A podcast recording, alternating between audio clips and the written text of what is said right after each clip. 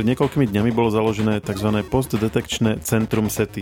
Ide o inštitúciu, ktorej cieľom je predvídať, ako by to asi prebiehalo, keby sme zachytili mimozemský signál a toto centrum vytvára protokoly na to, ako by sme mali ďalej postupovať.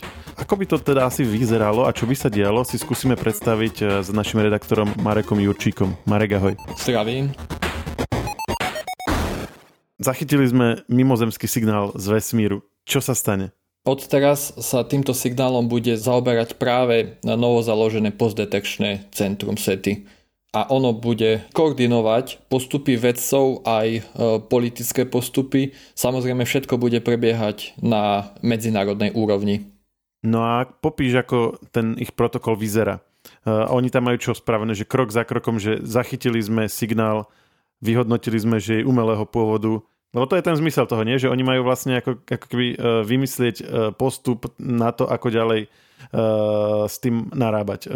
S touto potenciálne ľudstvo meniacou skúsenosťou, hej, keď zistíme, že vlastne nie sme jedinou inteligentnou civilizáciou a teraz dostali sme sa do nejakého kontaktu s ďalšou a že čo s tým.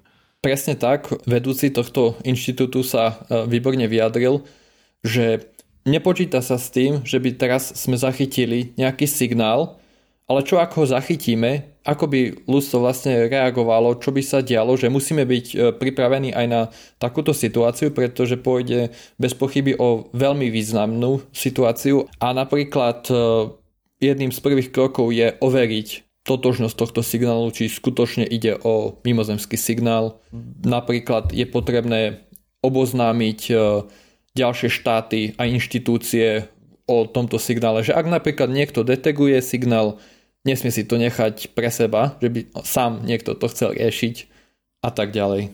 Čiže to centrum nemá nejakú už teraz schému krokov, ktoré by mali nasledovať ďalej, ale ono je preto, aby v prípade, že sa to stane, začalo vlastne riešiť, že čo ďalej? Áno, je to tak komplexná otázka, že čo ak nás e, kontaktujú mimozemšťania, že ďalšie kroky áno sa zúvažia práve po detekcii.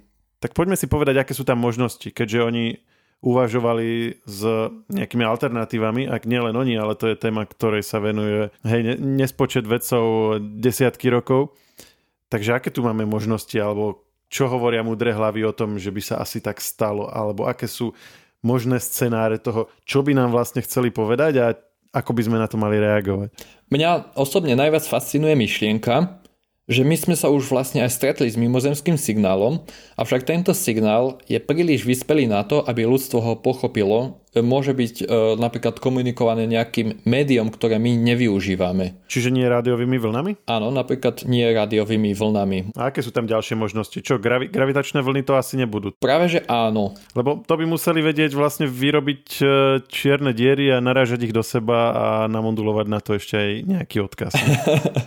no tak Priamo čierne diery to byť nemusia, môže ísť aj o veľmi ťažké hviezdy, ale samozrejme áno. Hej, akože keď už vedia vyrábať veľmi ťažké hviezdy, myslím si, že áno, áno. nejakú tú menšiu čiernu dieru by mohli zmoknúť. Áno, áno, ale ak povolíme úzdu fantázie, môže to byť niečo úplne iné. Ale áno, lebo tie gravitačné vlny vlastne majú tú výhodu, že by zasiahli prakticky akože väčšinu vesmíru, že nemuseli by tam by už to pokrytie mali dobre, to už by nebolo ako u nás 5G niekde tuto na, na menšej dedine.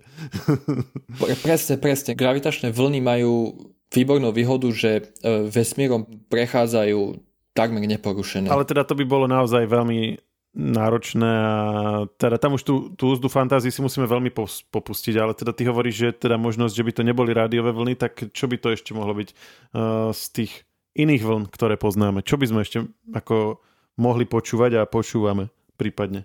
Tak primárne počúvame samozrejme tie rádiové vlny, ale napríklad môžeme sa pozrieť aj e, do vizuálnej oblasti. Napríklad ak vedci uvidia nejaké zvláštne správanie, ktoré nie je možné vysvetliť e, pomocou prírodných javov.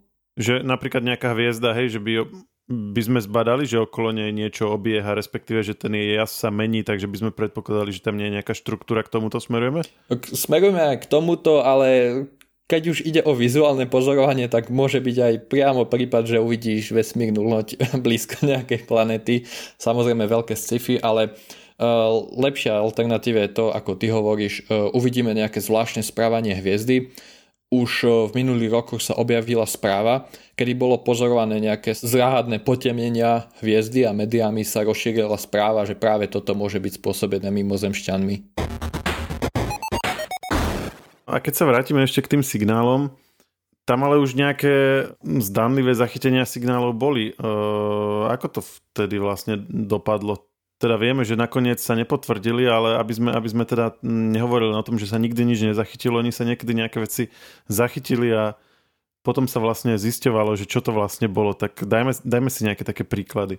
Úvodom by som začal poslednou udalosťou, kedy sa Čína chválila tým, že zachytila nejaký mimozemský signál, avšak e, neskôr od toho vzýšlo.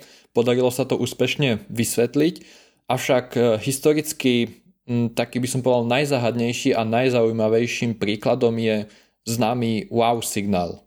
Uh-huh. A to ide o čo? Bola prehliadka sety a nejaký astronóm, ktorý akurát mal službu, videl výstup, že zrazu od nejakej hviezdy prišiel signál, ktorý bol iný ako nejaký ten šum pozadia uh-huh. a práve od toho pochádza to pomenovanie wow, že on si ten zachytený signál zakruškoval červeným perom a napísal tam wow.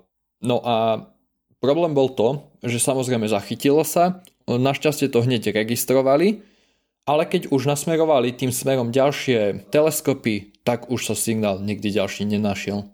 A je na to nejaké vysvetlenie, že o čo mohlo ísť? Jasné, e, vysvetlenia sa vynárajú už od e, zachytenia tohto signálu. Povedzme si najprv také najjednoduchšie a najpriamočiarejšie e, vysvetlenie a tým je, že tento signál pochádza od mimozemšťanov, avšak táto hypotéza by neprešla nejakým ďalším overovaním, pretože podarilo sa to detegovať iba raz a keď dlhé roky fakt e, veľa rokov a pomocou oveľa silnejších a lepších inštrumentov sa táto oblasť e, pozorovala a už sa nikdy nič také nezistilo. Čiže pravdepodobne tam žiadni mimozemšťania nebudú, ktorí by niečo také vysielali. Ale my sme takisto nejaké signály vysielali, dostaneme sa k tomu a tie sme tiež ale vysielali len ako raz alebo niekoľkokrát už ich nevysielame. Alebo sa milím. E, boli kampane, kedy sa vysielalo jednorázovo jednorazovo signál sa vysielal. Napríklad vysielal sa pomocou obrovského radioteleskopu Arecibo. Avšak išlo samozrejme o jeden signál, ale tento signál, oni neviem, či priamo s tým počítali alebo nie, oni ho vyslali asi 20 krát. Čiže nebolo to jednorazové dávky. Experimenty boli jednorazové, že sa to nerobí každý rok, ale nešlo o jeden signál. A takýchto experimentov bolo viacej, ako hovorím, ale išlo jednorazové experimenty vždy. Takže v podstate, ak to oni vtedy robili takto jednorazovo ako my, tak e, vlastne mohol mať len šťastie, že práve v správny čas počúval zo správneho miesta na oblohe a už tí, ktorí to vysielali, už si jednoducho povedali, že nebudú radšej riskovať, aby ich tí strašidelní pozemšťania neprišli potom kolonizovať. No možno niekto si povedal, že idem skúsiť vysielať a ostatní ho rýchlo presvedčili, že okamžite to vypni a náhodou sme to zachytili. Nie, nie, ale objavujú sa aj samozrejme iné vysvetlenia, ktoré nezahrňajú mimozemšťanov. Mňa osobne najviac zaujalo vysvetlenie, že tento signál pochádza práve zo Zeme pretože v tej dobe, kedy to bolo detegované, tak e, samozrejme ľudstvo vysielalo vlastné signály a aj na obožnej dráhe okolo Zeme sa nachádzali nejaké tie družice a aj odpad z rakiet, ktoré lietali do vesmíru. Tak jedno z vysvetlení je práve to, že mohlo ísť o signál zo Zeme, ktorý sa odrazil od e, nejakého odpadu alebo fungujúcej družice na obežnej dráhe. A vieme niečo o obsahu toho signálu? Povedať viac než len to, že sa javil byť umelý? Lebo keby to bol nejaký mimozemský signál, nebolo by to tak, že by tam mala byť zakodovaná nejaká správa pre nás? Samozrejme, tento signál putoval k Zemi z veľkej ďalky a ak tam bola zakodovaná nejaká správa, tak e, už nie je rozoznateľná. Dá sa pozorovať len to, že vyzerá to inač ako to, čo očakávame od daného prostredia. Avšak e, správa sa nedá nejak dešifrovať, keďže tie vlny rádiové sa tým, ako prechádzajú cez priestor, no, zväčšujú a tá informácia sa stratí. Poďme späť e, ale k tej téme, ktorou sme začali. Mm, my sme, my sme chceli odpovedať na to, že čo by to znamenalo, že by nejaký takýto signál sa našiel a na, to vlastne bolo, vzniklo aj toto centrum, ale úplne sme to nedopovedali. Čiže v tomto prípade tohto signálu wow zostali tam pochybnosti. Čo ak by sa potvrdilo, že skutočne je to uh, signál umelého pôvodu, prípadne všetky ostatné vysvetlenia by sa vylúčili, tým pádom by ako nezostávalo žiadne ďalšie. Prípadne ešte aj taká možnosť, že by sa, že by sa vlastne zamerali ostatné teleskopy tým smerom, ale nestalo by sa to, čo si ty povedal, že už nič iné nenašli, ale naopak, že by to potvrdili, že naozaj to odtiaľ prichádza. Čo je ďalší krok? Čo, čo môžeme potom očakávať, že by sa stalo? To je dobrá otázka, nad ktorou dlhé roky uvažujú najväčšie vedecké mená a napríklad aj Stephen Hawking. A je veľmi ťažké odpovedať na to. Mne sa práve najviac páči príklad, ktorý uviedol práve Stephen Hawking a to, že keď Európania objavili Ameriku, tak e, prišli ju kolonizovať a spôsobili veľkú devastáciu. Takže nejak podobne to môže vyzerať aj v prípade kontaktu s mimozemšťanmi. No práve to je úloha toho centra riešiť túto situáciu, keď e, nadíde, lebo neshodujú sa momentálne návrhy. Že niektorí hovoria, že by sa malo odpovedať jednoznačne, druhý, že mali by sme ostať ticho, ale aj tak, keď išlo by o signál vzdialený, tak ten treba uvažiť, ak e, je to signál, ktorý pochádza z vzdialenosti 50 svetelných rokov, tak on bol vyslaný pred 50 rokmi a trvalo by ďalších 50 rokov, kým by prišla naša odpoveď. Tým si načal zaujímavú tému a síce, že takéto signály nie len, že by sme mohli vysielať, ale sme aj vysielali, ako sme spomínali aj to Arecibo. A teda nie len týmto spôsobom. Čiže keď si to tak rozdelíme, že jedna vec je, že hľadáme tie nejaké prejavy inteligentnej aktivity, keď by som to nazval takým tým širším termínom. Čiže jednak, či už to, že nám, k nám pošlo nejaký signál umyselne, alebo zachytíme rádiové e, vlny nejakej ich aktivity, ktorá možno nebola umyselne myslená ako oslovenie nás, ale sme ju zachytili. Alebo to, čo si spomínal, napríklad zmena jasu nejakej hviezdy, ktorá by nám naznačovala, že okolo nej je nejaká umelá štruktúra, ktorú, dajme tomu, postavila nejaká civilizácia, aby napríklad získavala energiu z tejto hviezdy, hej, to je ten koncept, ktorý sa zvykne spomínať. Ale že čo robíme my naopak, aby sme uh, dali o sebe vedieť, lebo tam boli tiež nejaké pokusy, boli nejaké plakety na vesmírnych sondách, vysielali sme teda ten signál z Areciba, tak poď, poďme ešte o tomto si povedať. Steve Hawking teda povedal, že to není dobrý nápad a zopakuje sa príbeh um, z kolonizácie Ameriky, akurát, že tentokrát my nebudeme tí Španieli ani, ani Angličania v tom príbehu, čo nebude moc dobre pre nás. Teraz už to není taký pekný príbeh, ako sa nám to vtedy javil, keď sme boli tá silnejšia strana. OK, dajme tomu, že neposluchneme Hawkinga, a teda perkrát v minulosti neposluchli, takže ktoré sú také tie najzaujímavejšie doterajšie pokusy podľa teba? Dať o sebe vedieť. Podľa mňa najzaujímavejšie pokusy sú práve plakety, ktoré si už ty naznačil. Ide o zlaté platne, ktoré majú na sebe vieritú podobizeň človeka, muža a ženu a aj polohu našej slnečnej sústavy a umiestnenie našej slnečnej sústavy v rámci vesmíru a umiestnenie Zeme v rámci slnečnej sústavy. E, takže také nejaký navigačný systém a zobrazenie tvorov, odkiaľ pochádza. A možno si to predstaviť aj ako gramofónové platne, pretože oni v sebe, na sebe ešte obsahujú informácie, napríklad ak by sa im podarilo ich nejak spustiť, tak sú tam nahrané rôzne zvuky prírody, rôzne fotografie a tak ďalej. A akým spôsobom tam tie informácie boli zapísané, alebo oni nevedia naše písmo, alebo nerozumejú hej, nejakým znakom, ktoré používame, že ako sa to tam uh, zapísalo. Tá zlatá platňa má na sebe normálne nakresleného človeka, a taktiež uh, sú tam nakreslené guločky, ktoré znázorňujú planety, takže toto snať náhodou pochopia, ak uh, majú zrak, lebo samozrejme mimozemšťania zrak e, mať nemusia. Ale čo sa týka tej platne, sú na nej obrazy nakreslené, vyrité, ale tá platňa ako nosič, nejaký pamäťová jednotka, v sebe má tiež obrázky. Že tiež sa to by, by sa to dalo odtiaľ uh, vyčítať ako z nejakého disku, keby náhodou to vedeli. Ja v tom vidím trochu aj také zaujímavé skôr myšlienkové cvičenie, nie? Že, že pre nás, že akým spôsobom naformulovať odkaz pre nejakého čitateľa, ktorý nevieme, kto je a nevieme teda, aký jazyk používa, nevieme, aké zmysly má a, ne, a teda predpokladáme, že nič nevie o nás a že ako mu odovzdať nejakú informáciu. A v tomto je to veľmi zaujímavé, ale že nakoľko je realistické, aby to niekto aj si prečítal, hej, lebo, lebo kde tie sondy smerujú? Nesmerujú k nejakej konkrétnej hviezde, hej, oni predpokladám len tak, akože vyleteli zo slnečnej sústavy.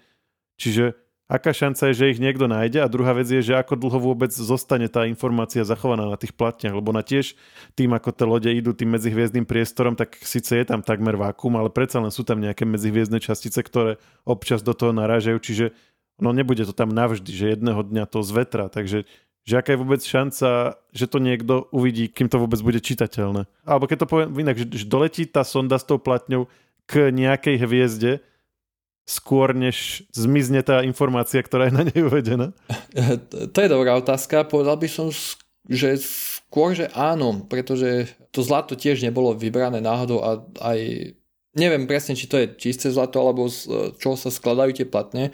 Materiál vyberali tak, aby tá informácia tam vydržala čo najdlhšie. A kedy bude sonda prechádzať okolo najbližšej hviezdy, to bude mnoho rokov, a pravdepodobnosť, že to niekto reálne nájde počas tej cesty je, povedal by som, dosť nízka. Pretože keby existovala nejaká dostatočne inteligentná civilizácia, ktorá by to dokázala prečítať, tak my by sme ju už uvideli napríklad jej, jej rádiové signály alebo čo. Že skôr je to taký zaujímavý pokus z našej strany, než nejaká seriózna, uh, že by tam bola nejaká seriózna nádej, že si to niekto naozaj aj prečíta. Áno, áno. Keby náhodou sa podarilo, tak je to tam. Ale rád by som ešte zodpovedal tvoju otázku, že to je zaujímavé myšlienkové cvičenie, ako si spomínal, sformulovať nejakú správu pre mimozemšťanov.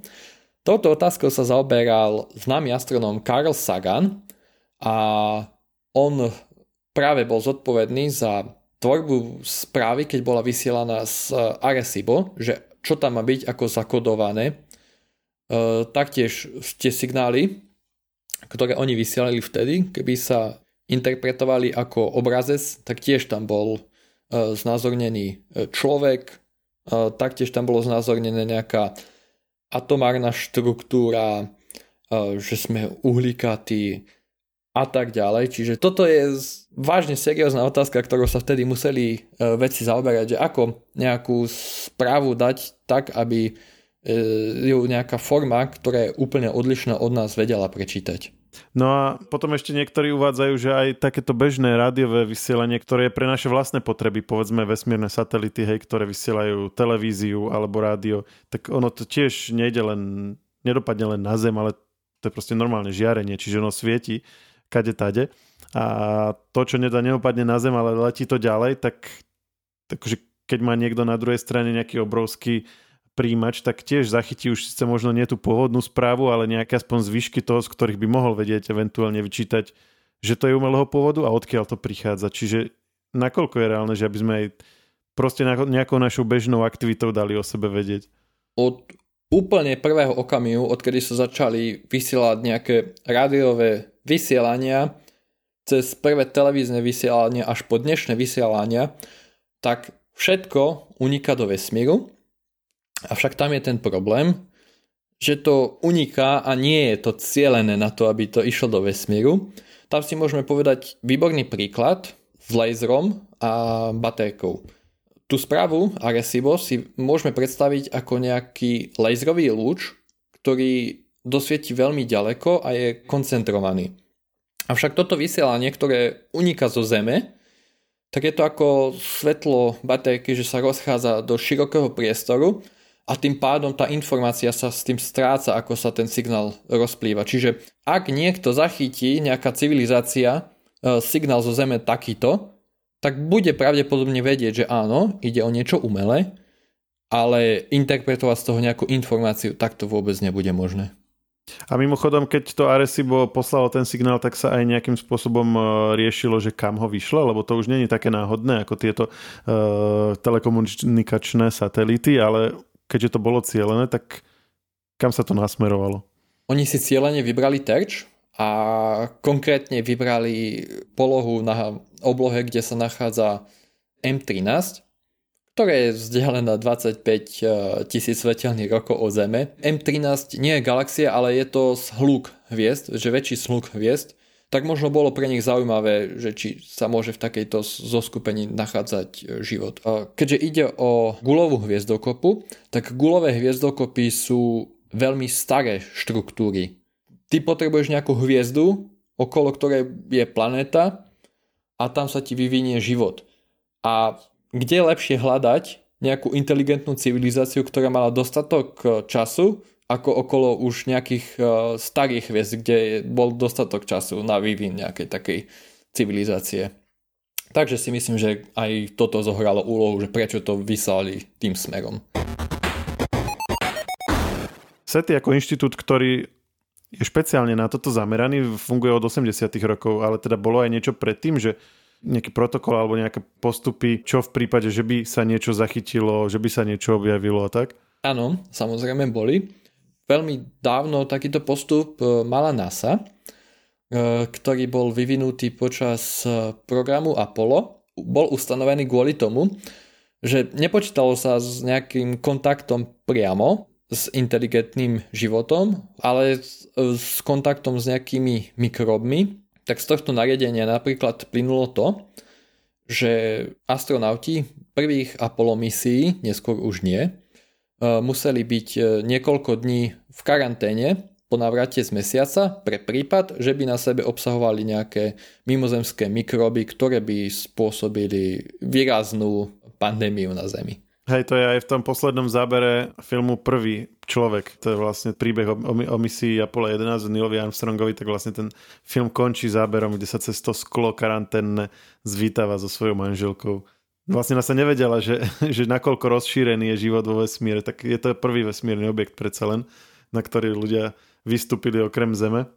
Že či je posiatý mikroorganizmami, alebo, alebo naopak je všetko mŕtve, to sa vlastne nevedelo, netušilo. Tak sa to riešilo týmto spôsobom. A taktiež z toho plynulo, že napríklad ak by niekto objavil časť mimozemskej lode alebo niečo mimozemské a prišiel by do kontaktu s, s tým a neoznámil by to, tak niekoľko tisícov pokutu by za to dostal, čo je tiež také zaujímavé. Teraz hovoríš o astronautoch, čo išli na mesiac, či celkové? Celkovo. Toto platilo pre každého tieto tu nariadenia. Myslím, že nikto takéto pokutu nedostal. Ale ide o takéto prvé protokoly, ako sa správať v prípade kontaktu s mimozemšťanmi. Oveľa vážnejšie to samozrejme zobralo SETI, ktoré sa priamo zaoberalo vyhľadávaním mimozemského života a malo svoj protokol v roku 1989, vznikla jeho prvá verzia. Naposledy bol tento protokol revizovaný v roku 2010 a ďalej sa ním bude zaoberať práve novo vzniknuté e, centrum postdetekčné. A práve tento protokol obsahuje tieto základné črty. Vedúci tohto centra sa vyjadril, že tento protokol, ktorý bol vtedy ustanovený, nie, e, je absolútne nevhodný na nejaké riadenie situácie v prípade kontaktu s mimozemšťanmi. On neobsahoval nejaké takéto, čo sa týka koordinácie, e, že by sa zohľadňovali aspekty e, sociologické, politické a vedecké naraz. Skrátka bol, bol jeden protokol, ale niekto, kto by na to dbal, ako sa postupuje a či sa správne robia ďalšie postupy, či dbá jeden sektor na druhý, že napríklad e, veda, či dbá na sociálny dopad, tak nejak takto to nebolo prepojené. To je práve úlohou tiež tohto uh, centra. Napríklad uh, vedci by povedali, že nech, my, nech mimozemšťania pristanú, chceme ich rozrezať, čo sa skladajú a teraz vystáva otázka. A na akom území pristanú? A kto bude s nimi prvý rokovať? A tak ďalej. Toto sa nejak ne, neriešilo a toto, takéto otázky by napríklad oni museli riešiť a taktiež by museli riešiť, čo ostatní na to povedia, že či môžu tu pristať a tak ďalej, že niekto z, nemôže si vedecké centrum povedať, že veci sa samozrejme by možno aj dosť shodli na tom, že nech tu pristanú, tak čo by na to povedali politici a zrazu, aby neboli vojny z toho, alebo také niečo, takže... E, no a na, nakoľko je tá obava podľa teba realistická, ktorú uh, vyslovil Stephen Hawking, lebo ono to na prvé počutie znie tak veľmi logicky v podstate aj, že keď je raz nejaká civilizácia vyspelejšia ako, ako sme my, no tak uh, asi bude chcieť, uh, keď už sa sem trepala celú tú vzdialenosť, bude chcieť niečo konkrétne. Hej, pôjde si sem s nejakým cieľom a asi to nebude len pokecať si s nami, ale asi, asi, asi tu bude vidieť nejaké suroviny alebo podmienky pre seba, ktoré bude chcieť nejako zužitkovať. Toto jeho uvažovanie mi celkom dáva zmysel. Uh, je to jeden, jediný pohľad, alebo čo si ty myslíš, že je nevyhnutné, aby to takto do, do, dopadlo, alebo máme aj nejakú trošku privetivejšiu ideu, čo, čo by sa mohlo stať? Áno, rozumiem. Uh, tu ešte poviem takú neprivetivú ešte jednu ideu. Hawking hovorí priamo o nejakom úmysle kolonizovať, alebo uškodiť, alebo niečo. Ale môže prísť nejaká civilizácia s dobrým úmyslom, že si nás chcú len nakamerovať, ale napríklad uh, dovezú nejaké vírusy alebo čo, čo budú smrteľné pre ľudstvo. Čiže toto je tiež jeden z takých aspektov nepriaznivých. Ale druhý pohľad je, že dajme si zase príklad z histórie. Ako bolo spomenuté, tak e, príchod Európanov do Ameriky nedopadol dobre.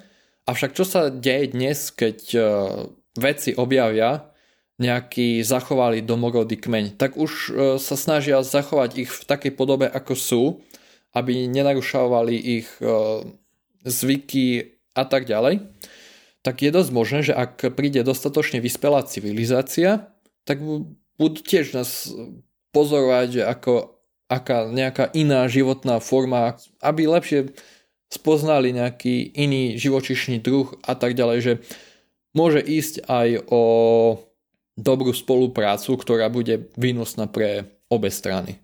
Samozrejme v takom prípade bude potrebné prekonať e, nejaké komunikačné bariéry, ako sa dorozumieť s nejakou takouto inteligenciou, tiež to sú veľké problémy a ako by sa dnešnému človeku javil nejaký tvor, ktorý je schopný cestovať e, dlhé svetelné roky. To je tiež otázne, lebo je taký známy výrok. Áno, je to Arthur C. Clarke, ktorý okrem iného sformuloval taký ten, to tvrdenie, že každá dostatočne vyspelá technológia môže byť e, neodlíšiteľná od mágie.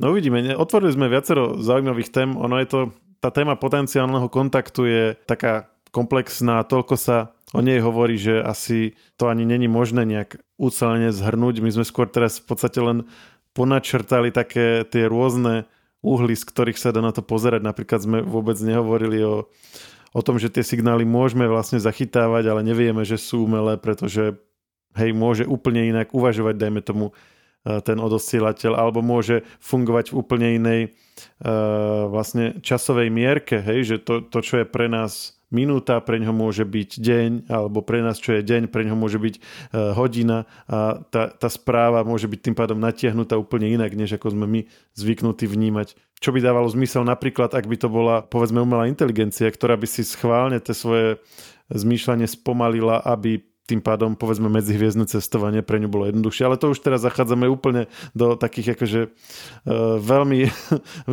veľ, veľmi rozvinutých a um, veľmi dobrých námetov z sci-fi. Od, odváž, odvážnych hej, sci-fi námetov.